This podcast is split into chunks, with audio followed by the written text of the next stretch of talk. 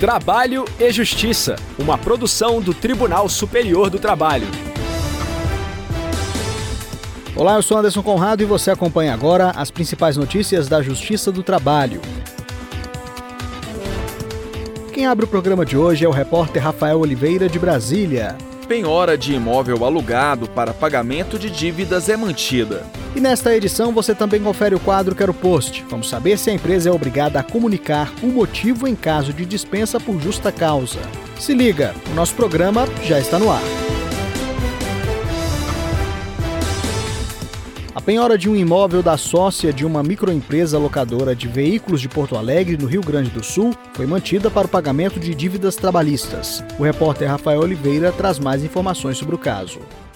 A microempresa havia sido condenada com outras do mesmo grupo ao pagamento de diversas parcelas a uma trabalhadora em razão de reconhecimento de vínculo de emprego. Na execução da sentença, a penhora recaiu sobre o apartamento da sócia em Porto Alegre, que estava alugado para outra pessoa. Ela tentou suspender o procedimento com o argumento de que era o único imóvel que possuía, portanto, se enquadraria como bem de família, que é impenhorável. Mas tanto o juízo de primeiro grau quanto o Tribunal Regional do Trabalho da Quarta Região no Rio Grande do Sul rejeitaram a pretensão. Segundo o TRT, a mulher não morava no apartamento em Porto Alegre, alugado por 400 reais, mas no Rio de Janeiro, onde pagava R$ 2.500 de aluguel. Ao manter a penhora, o TRT considerou inválido o contrato de locação que não tinha reconhecimento das assinaturas e o fato de a proprietária não ter apresentado nenhum recibo de aluguel.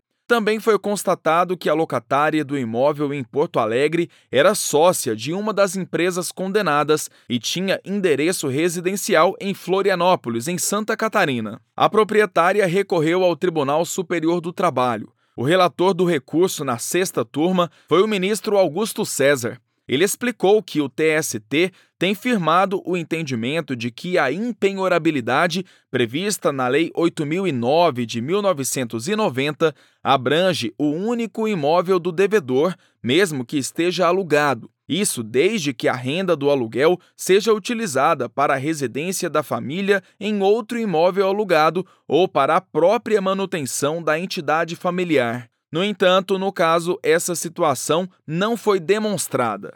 No caso concreto, e ao contrário do que alega a parte, ficou consignado pelo TRT que não foi comprovado que a renda oferida com o aluguel do imóvel penhorado é essencial à subsistência da família da hora gravante ou à garantia de sua moradia em outro imóvel. Eu não tenho como superar esses fundamentos que estão na órbita dos fatos e, portanto, aplica a súmula 126 quanto a eles, Cito precedentes do Tribunal Superior do Trabalho em casos análogos para, ao final, não prover o agravo sem incidência de multa. A decisão foi unânime. Ainda cabe recurso. Giro pela Justiça do Trabalho. Um caso que envolve o pagamento de indenização por danos morais foi analisado pela Justiça do Trabalho em Mato Grosso. A repórter Karine Arruda, diretamente do Tribunal Regional do Trabalho da 23ª Região, conta todos os detalhes pra gente. Uma empresa de vigilância foi condenada a pagar 10 mil reais de indenização por danos morais por discriminar uma vigilante que adotou o corte de cabelo afro no estilo dreadlock. A discriminação ocorreu em março de 2022, quando o supervisor da empresa compareceu para uma fiscalização de rotina. Ele queria que a vigilante prendesse o cabelo e colocasse um boné. A trabalhadora foi suspensa, teve desconto no salário e ainda foi ameaçada com demissão caso não mudasse o visual. A empresa de vigilância alegou que a suspensão ocorreu devido à má conduta da empregada, que teria sido avisada em outras ocasiões que não poderia usar o cabelo Rastafari solto. O juiz Miller Pereira, da Sétima Vara do Trabalho de Cuiabá, concluiu que a suspensão e os descontos foram injustos e não havia justificativa para punir a vigilante pelo corte de cabelo. O magistrado destacou que a menção específica ao termo Rastafari indicava uma possível motivação racial. Segundo ele, se a questão fosse apenas o cabelo solto, uma simples referência a isso iria ser suficiente. Além da indenização, a empresa também deve devolver o desconto feito no salário. Por se tratar de decisão de primeiro grau, ainda cabe recurso ao TRT.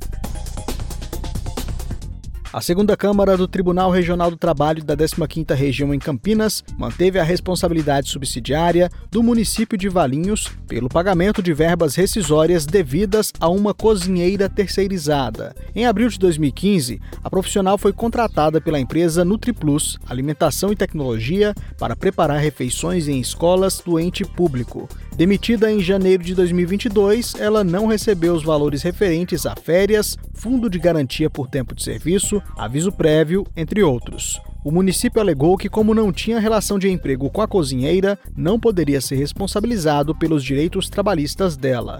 No TRT, o caso foi julgado com base na súmula 331 do Tribunal Superior do Trabalho e em decisão do Supremo Tribunal Federal na ação declaratória de constitucionalidade 16 do Distrito Federal. Nos dois casos, ficou estabelecido que o mero inadimplemento das obrigações trabalhistas por empresa terceirizadora de serviços não enseja a responsabilização subsidiária do ente público. Ela ocorre quando há comprovação de culpa na escolha ou fiscalização da terceirizada.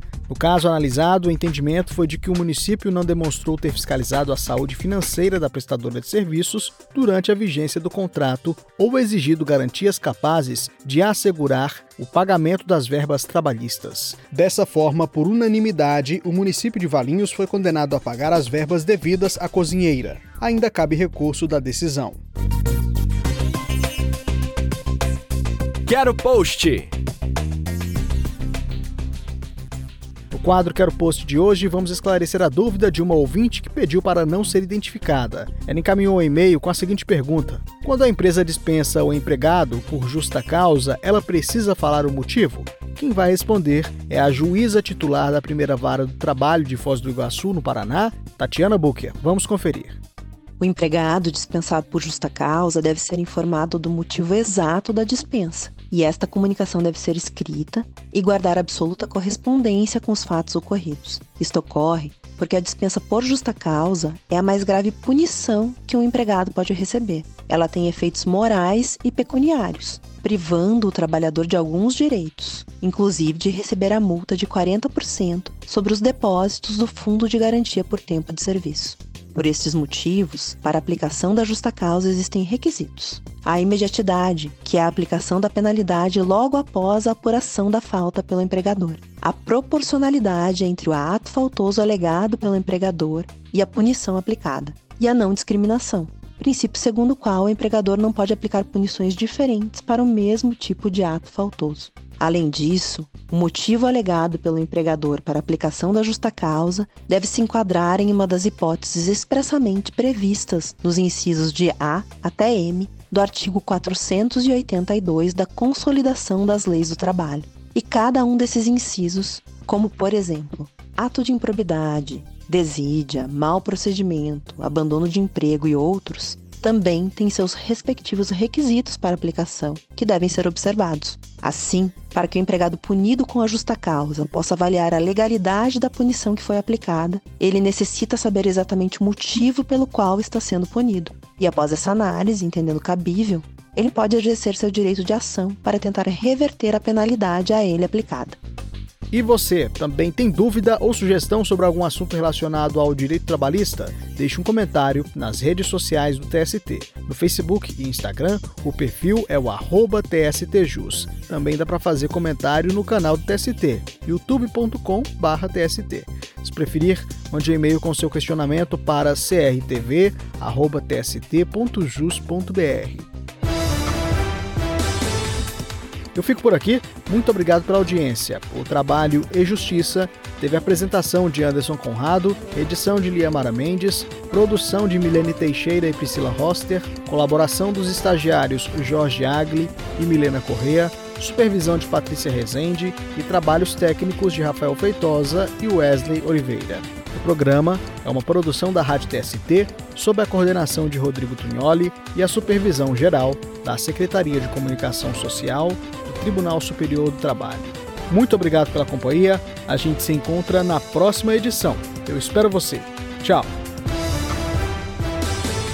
Trabalho e Justiça, uma produção do Tribunal Superior do Trabalho.